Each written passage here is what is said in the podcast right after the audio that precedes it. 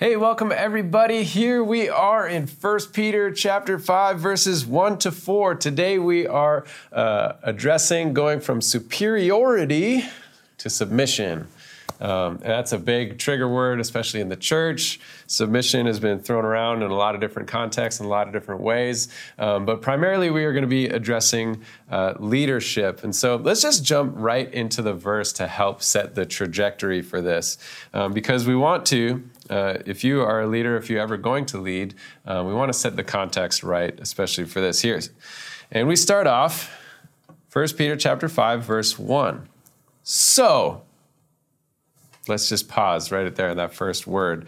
Uh, this is building off of everything that's been said previous. And so I especially want to uh, encourage you to go back, listen to Jamie's sermon uh, last week if you missed it, because it, it sets the context of suffering and when you're suffering, how to think about it as you go through it. Um, and uh, because here's the truth the, the, the, cultural issues that we're all going through uh, in, in that day and in this day, they they might get worse. And for them, it did get worse.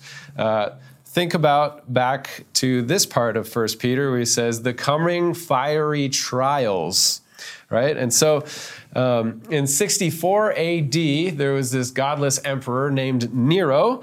Uh, and the the Roman Empire was starting to self destruct, right? So guess what? Even Rome caught fire. Like the city of Rome, the crown jewel of the empire of Rome, was, was burning, and it burned for five days while Nero was off partying somewhere else. Um, and what did he do? He blamed the Christians for starting the fire. Say, oh, that, that group over there, they, they, they talk a lot about this, you know, hell, it, has fire and flames and all this. And so it's probably the Christians that did it because they're crazy and all that. And so you can imagine what happened after uh, Rome was turned against the Christians. It did not go well for the Christians. In fact, um, they, uh, they started rounding them up uh, doing all sorts of horrible things to them, uh, like strapping them up in their dinner parties and lighting them on fire as kind of a party trick or party favor. So it was not good, and and so um, state-sponsored execution was definitely uh, coming to this church, um, and so that it, it may even peter this hadn't happened yet uh, we don't think but it may even be that peter is prophesying a literal fiery trial that is coming because of the fires that were coming in rome. Um, but nevertheless it, whether it is spiritually a fiery trial or literally a fiery trial there will be trials nonetheless. And, and so um, let's ask ourselves this. Uh, are we too scared to talk to our friends about jesus um, let's just look at let's just look at this context. It's not going to be that bad. It's not going to get hopefully as bad as that. Um, in some places in the world, uh, it is as bad as that. But here in Toronto, it's not as bad as that. um, okay, and this thing too. Why did he write Second Peter? Why did he write Second Peter? Because things did in fact get worse. So not only did they have the suffering they were going through, but now these false teachers were starting to infiltrate the church. And so they weren't just suffering, they were infiltrated and now being the message, the, the truth of what uh, their community was, was now being twisted and people were being led astray. Um, so the cultural context back then is bad government that's getting worse. It was bad economy with the upheaval of Rome that was getting worse. There was bad social climate that would then later on get worse. There was political upheaval, looting and rioting in streets.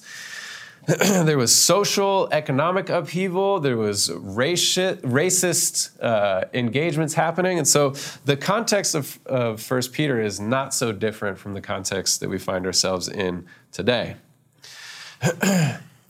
he continues on. So I exhort the elders among you. And this is our specific target audience um, for this section of this letter. Uh, I exhort the elders among you. So we, we, can, we see here, he's like taking them aside and saying, uh, and, and giving them a little pep talk, a little like, hey, this is for you leaders. Let's just get let's just get in there. Let's have some one-on-one time. And others are kind of they get the chance to listen in on what this little leadership powwow is all about. Um, and so, so here's here's the audience, right? For those of you who do lead things currently, uh, this is for your encouragement and edification. For those who don't lead anything right now, you can get a little look into a leader's perspective. And so that should hopefully be really valuable to you if you don't lead anything or feel like you lead anything right now. Um, or for those of you who don't lead, also to grow, this is a chance, hopefully today, maybe the Holy Spirit is going to grow a desire in you to lead. How cool would that be? Um, and, uh, and the reason I say that is because the, the need for leaders is great right now, right? You, you, can, you can see the, the, the context of First Peter is not much different from our own. And in times like that, and I think this is why Peter addresses the leaders in particular, because the need for leadership amongst these types of trials is great. we need people to take responsibility and initiative for their communities. and there may be no greater time than this for us younger generations to step up and take on the mantle of leadership to continue to lead the next generations after us well because of what we're going through uh, as a society right now. So he goes on. As a fellow elder, so let's say this in full. So I exhort the elders among you as a fellow elder. So he's, he's one of them. He's saying, I'm with you. I lead too. I've gone first. And this is, this is, this is really helpful, hopefully for you if you're a leader, that oftentimes you will go through something first the leaders will go through something first, whether it's personally or organizationally. Um, they will go through it first because God wants them to bring people along with them into it or pass that along to, uh, to the people that they lead. Uh, it also shows that in the church we have, uh, we have this kind of singular headship and plurality of leaders, right? And so this one guy, Peter, he is, uh, he is in apostolic authority over a region of leaders, right? So he's addressing them as the head uh, of, of uh, the head for their for the that this region of churches, um, but there are other leaders, and they all lead together as an elder. They all share this responsibility, but he takes primary responsibility and initiative to make sure that he leads these leaders as well. we see this in the Trinity. God the Father primary head takes leadership over sending the Son and the Spirit in the Trinity. So, our God, singular headship, but a plurality of leaders, right? The Holy Spirit leads us, guides us. Jesus is our chief shepherd, as we'll find out at the end of this passage. This also happens in families. There's a plurality of leaders, right? You have a dad and a mom, and they lead the kids and the family together and they make decisions financial decisions uh, logistical decisions relational decisions all for the family and they do it together and it's a really beautiful thing. We see this in the global church and also the local church.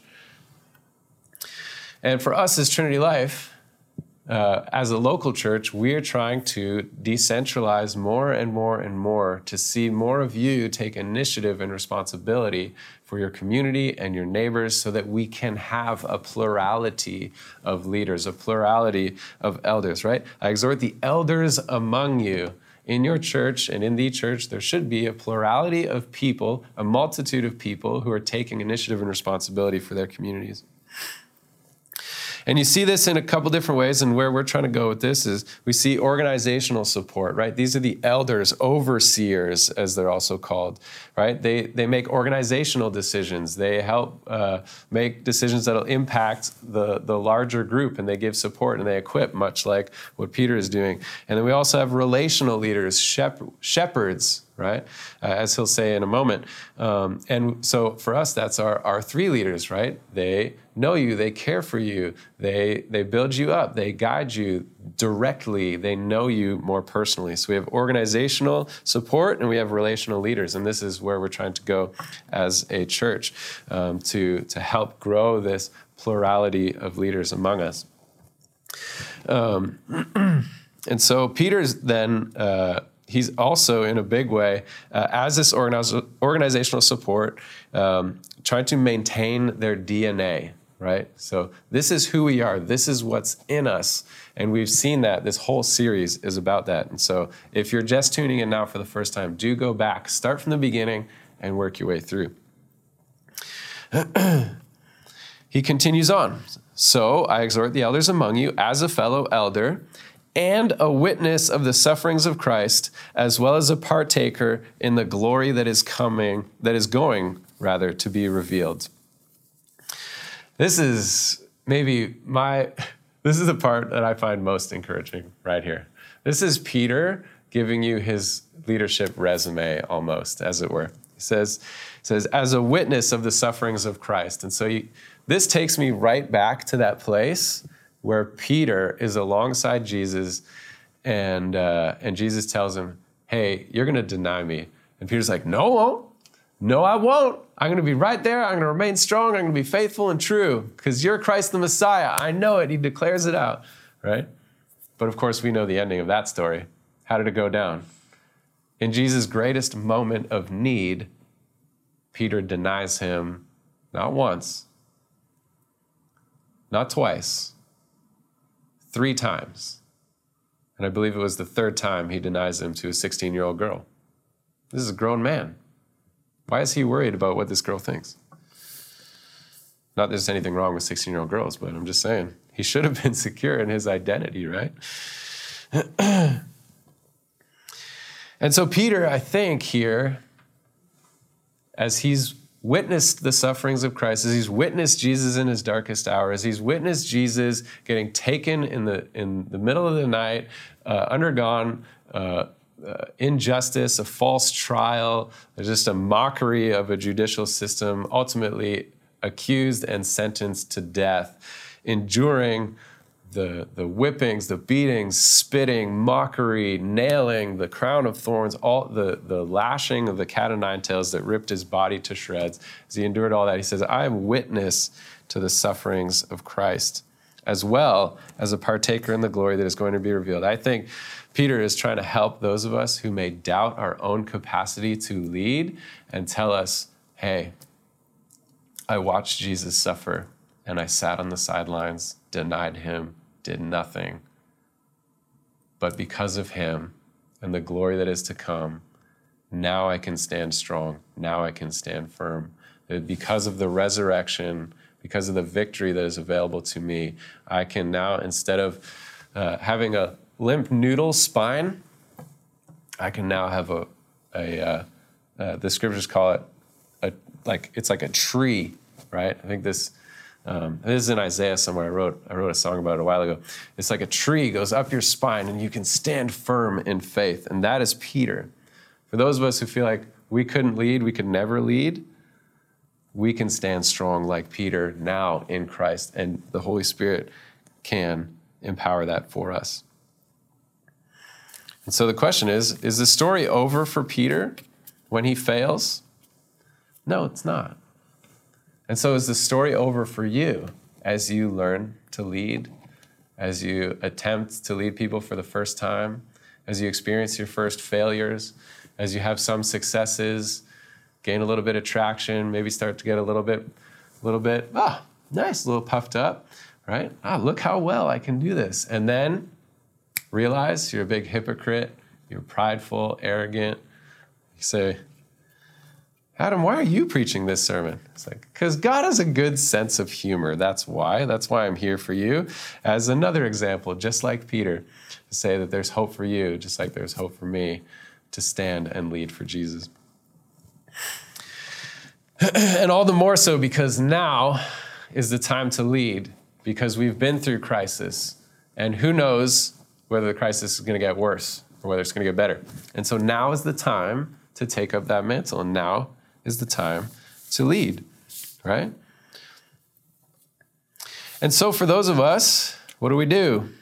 You have to bring those failures to Jesus. You have to bring those doubts. You have to bring those insecurities to the Lord. For some of you, it, it's actually going to be like this you're going to be like Peter, God will have called you to be a pillar in the church, to be a disciple, a follower of Him, and it's led you to inactivity. And some of you folks who really like process, you really like scheduling, you really like predictability, you really like like it's been a struggle this year, hasn't it?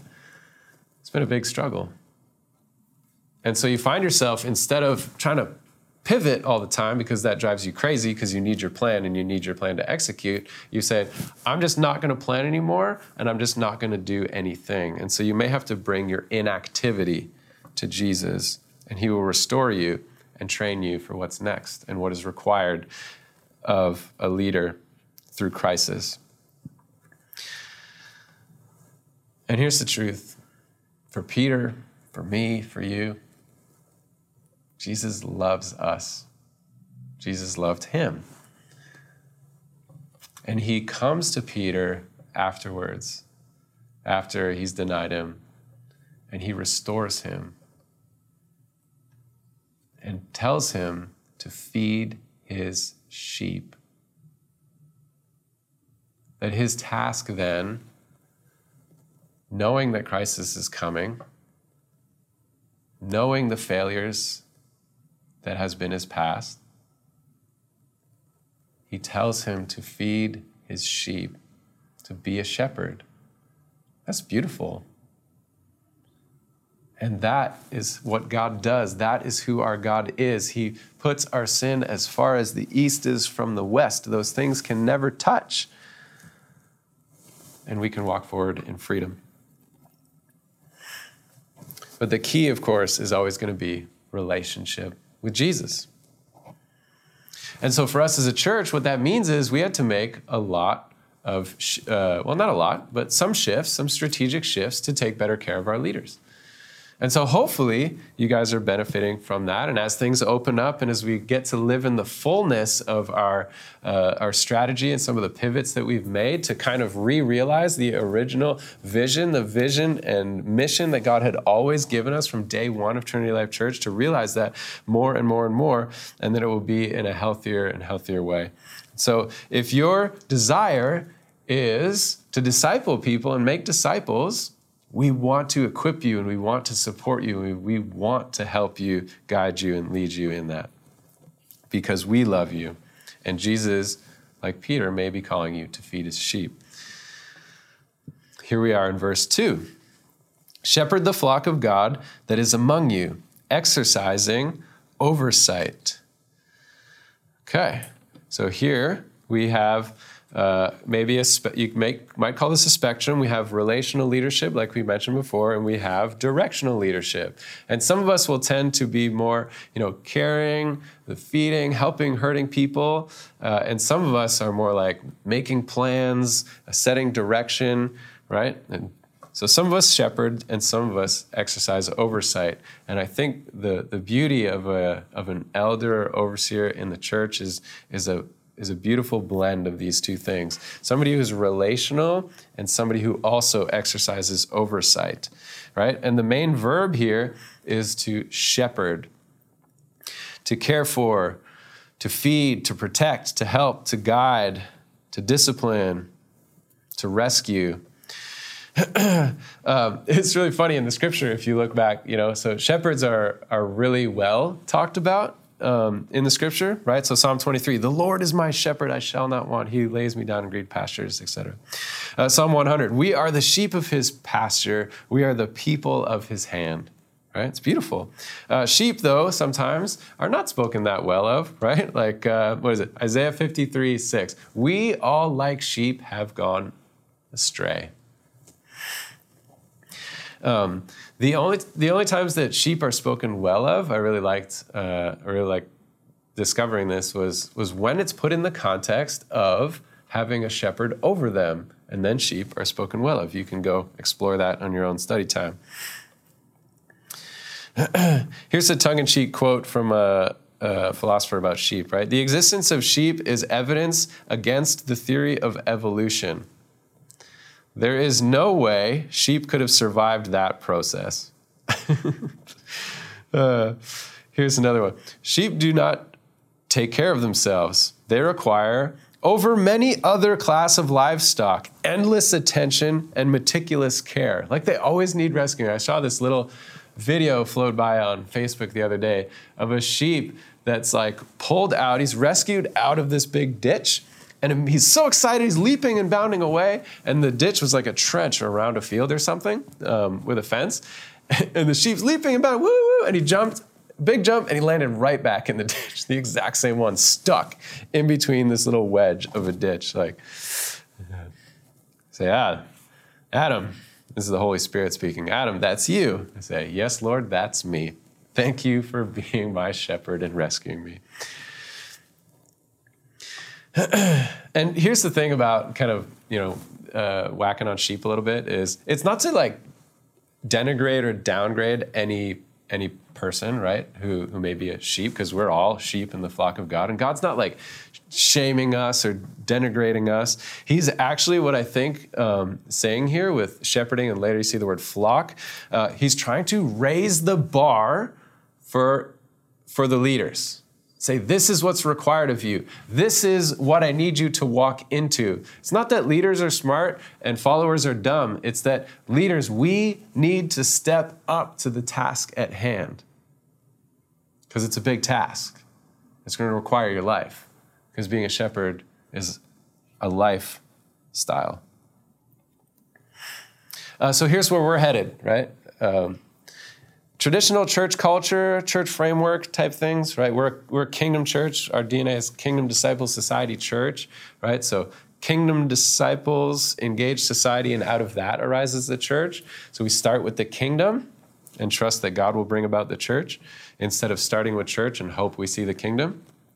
So, as a kingdom minded church, uh, traditional culture, uh, and maybe more church framework type folks folks to start with the church first, you know, there's kind of one person who who oversees and is shepherd to about 150 people, and the 150 people all expect the one to kind of fulfill their needs and take care of them and hear their problems and deal with their issues and be there for their family and uh, and provide the the kids. Uh, you know, daycare while they can sit inside and sing songs to Jesus and, and, and worship and listen to a sermon, right? So that's, that's kind of how things have been for a long time in the Western church.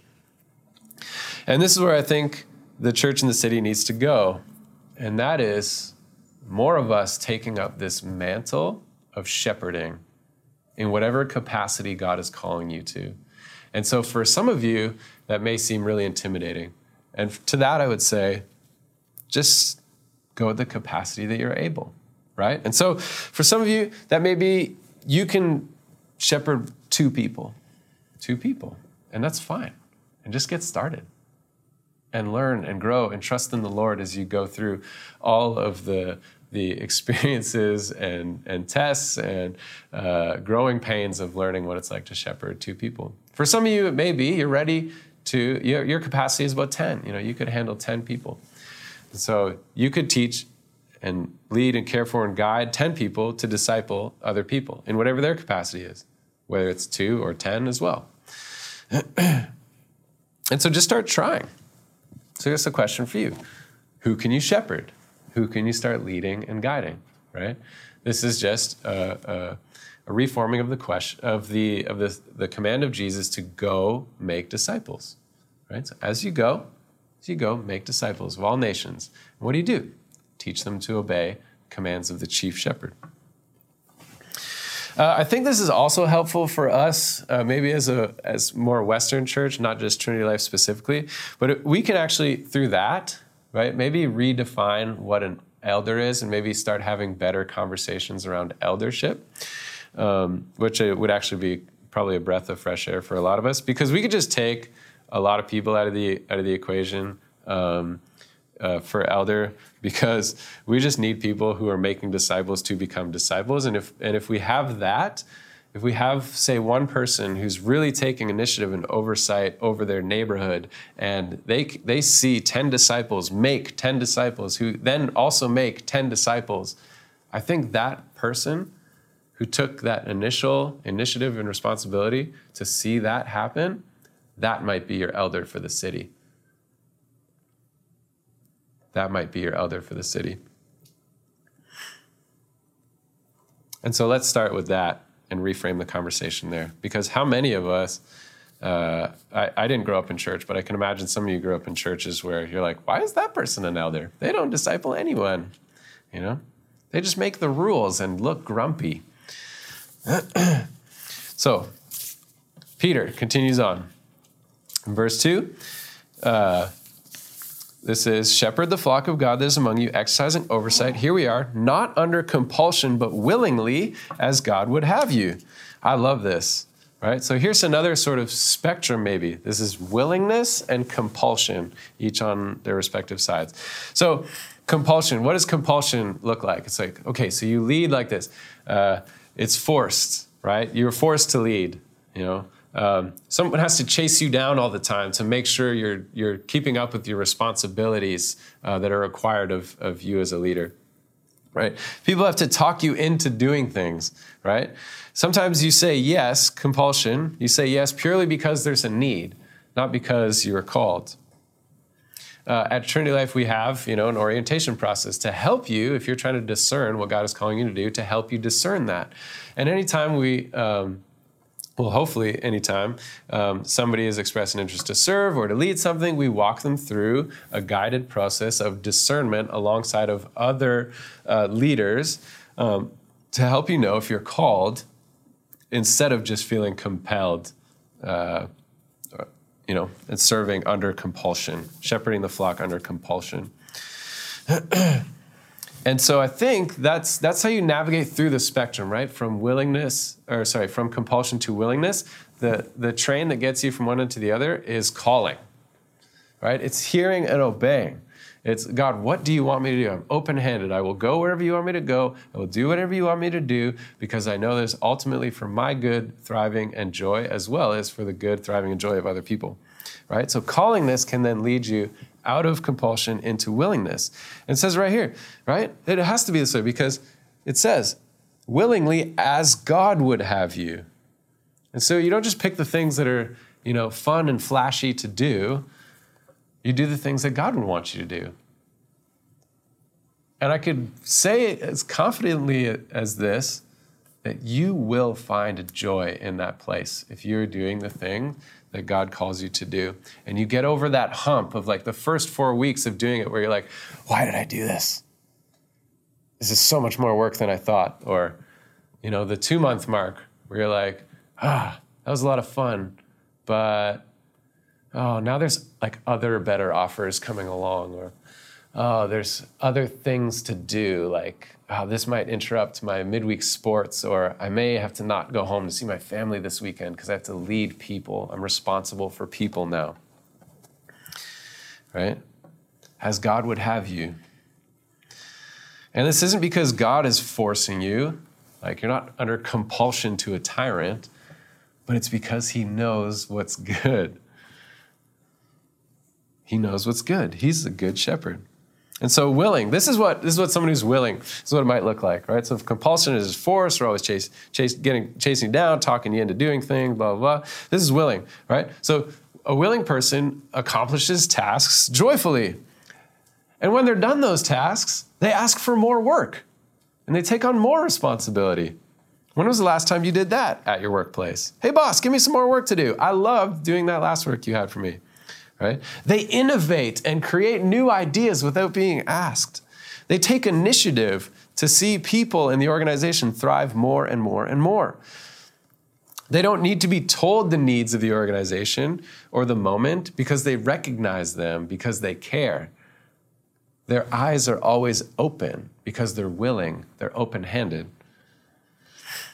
They even take on other people's responsibilities for them when they see that they're struggling or can't fulfill them, uh, or even without being asked, just doing it because they feel like it.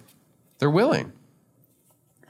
And, uh, and, and any sort of uh, flaws in the system or the family or the organization that they see, it doesn't come off as criticism. They're not just criticizing, they're not just tearing down. It comes off as really helpful because they care. And because the resume has shown that they care right? They're not just the new guy on the scene that just starts criticizing everything, tearing everything down, tearing everything apart because they feel like it. No, their resume and their heart and their demeanor and their attitude shows that they really want to be helpful. Because they're bought into the mission of God and they're committed to loving and leading the people of God. And he continues on. So, not under compulsion, but willingly as God would have you, looking to Jesus. Oh, sorry. Here's here's uh, this is not Peter continuing on. This is Hebrews 12, uh, verse 2. I'm actually going to put this on the screen for you guys. Um, so let's look to Jesus, considering I just said that. So, looking to Jesus, the founder and perfecter of our faith, this is key for us right here when it comes to willingness versus compulsion who for the joy set before him endured the cross, despising its shame, and is seated at the right hand of the throne of God. Because after suffering becomes, uh, comes glory, like we said in verse 1. Pretty cool. Great verse. So, looking to Jesus, the founder and perfecter of our faith, who for the joy set before him endured the cross. That joy, that's willingness, not compulsion Oh boy, this is convicting for a lot of us, right? Because some, some of us, let's think about the loads that we carry.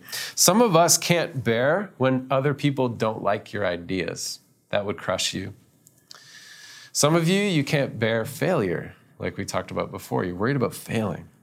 Some of you can't bear slander, like Jamie talked about last week. And what, what do we do when we reach those, those situations, right? We give up, we quit on community, we quit on our calling, we quit on the mission of God, and maybe for some of you, you even quit on God entirely. You weren't nailed to a cross, you didn't shed your blood. Someone just didn't like your idea. Or maybe someone had a better perspective of the situation than you, and your idea wasn't relevant.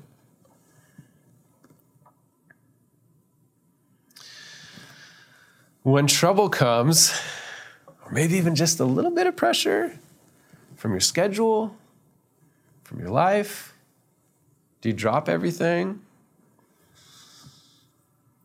Or maybe does your serving turn from willingness to compulsion? It might be because what you're doing isn't from God's calling you to do it, and you don't serve out of a conviction that the Holy Spirit has you there where you are for a particular reason. Because those who are open handed, God, yes, willing, as you would have, serve willingly and joyfully. Just like Jesus endured the cross, it was the joy that was set before him. And he went into that garden, he sweat over it, he sweat blood over what was before him. And the scripture said it was for his joy wow, that's amazing. Just amazing. Like, just want to just shout out with praise right now. Like, let's just cut this joker off and just skip to the worship song right now. So, where's the hope for you? Jesus redeems your dispassionate heart with his passionate submission. Jesus redeems the dispassionate heart with his passionate, joyful submission. He's not going for superiority, he's going for submission. Even submitting to death on a cross. Peter continues on. So, not under compulsion, but willingly as God would have you, not for shameful gain, but eagerly At this juncture, I'd like to take a moment to address the modern church and some of our fallen leaders. And we see some of the big ones, right? We see some of like the big names, the big mega churches, the big ministries with global impact and global um, reputation. Uh, things like adultery, drunkenness, fraud, suicide, abuse. It's just some kind of disaster that's come upon, some sort of moral failure, some sort of uh, really harmful thing. Um, and I just want to say that it is evil and it is horrible and it shouldn't be happening like that. But I also want to say that stuff like that happens in small churches all the time and you never hear about it. You never hear about it. And maybe even worse things than what you hear about from the big mega churches, right? But I want us to come to this place. I want us, I want us to, and if you have to, to imagine this, like even close your eyes. Imagine what it's like to lead an organization that has global impact. Like none of us know what that's like. What if you all of a sudden had to lead, you know, if you became the CEO of Apple or the CEO of Facebook, right? How healthy would your organization remain or be if you were in charge? And if you don't, if you don't know, if you're like, yeah, it'd be great, yeah, maybe just ask one of your friends. Maybe ask one of your enemies. How healthy would you be if you had to deal with all that stress, weight, and responsibility? What about the leader of a country? It's really easy to bag on a leader of a country, isn't it? It's really easy to attack their character. It's really easy to hold up their mistakes. And I'm not making excuses for anyone. Just saying, it's tempting to do that because it's really easy because they're, you know, it's all over the news you know, the mistakes seem egregious because they affect lots of people more than any decision you've ever had to make. How healthy would a country be that you lead? right? I think the point here is let's be careful. Let's be careful how we judge. Make sure we're judging others with the same measure that we, we would judge ourselves first.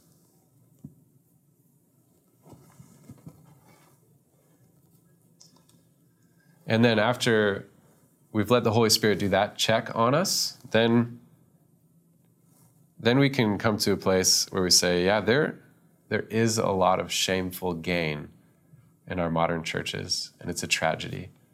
And we should weep over that. We should weep over the second girlfriend.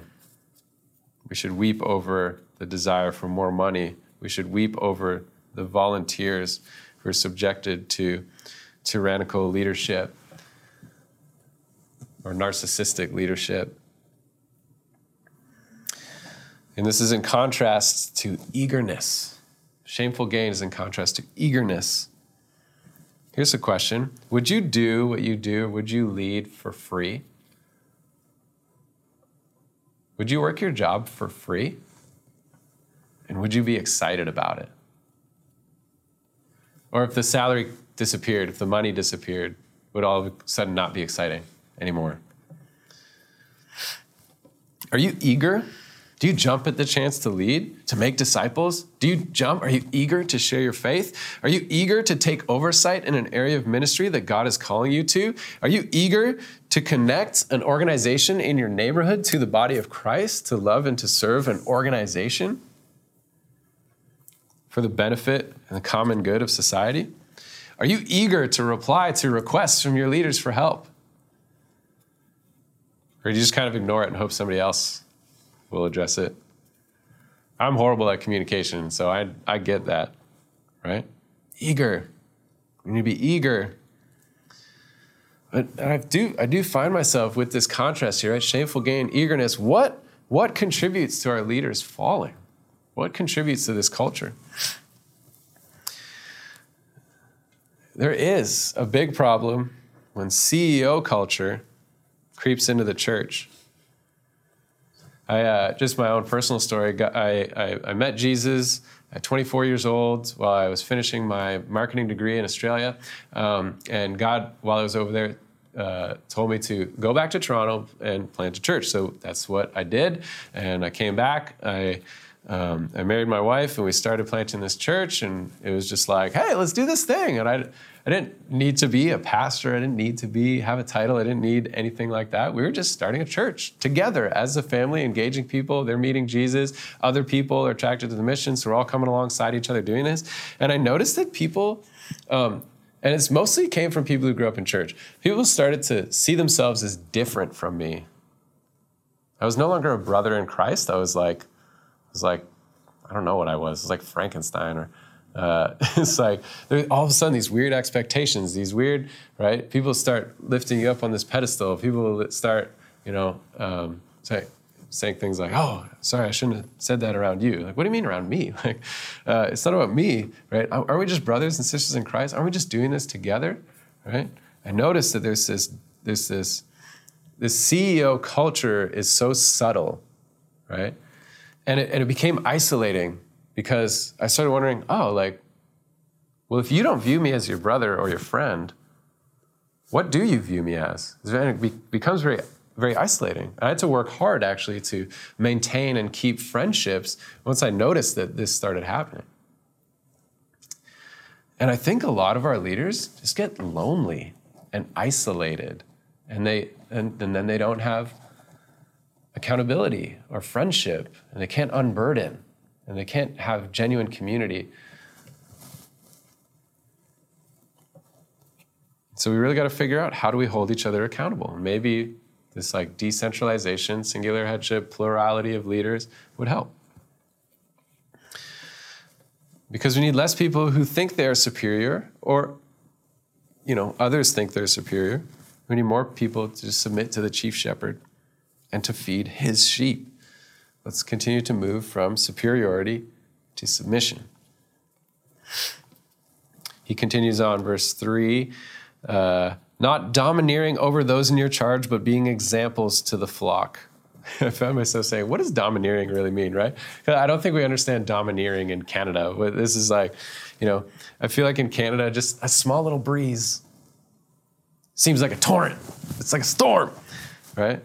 Uh, we start assuming too much of what's going on. And we're weak-willed. and We forget our relationship, and we with the with the people that love us and care for us, and are like, you know, trying to tell us what to do. You know, a little push to like, hey, try a little harder. Hey, do a little better. Right?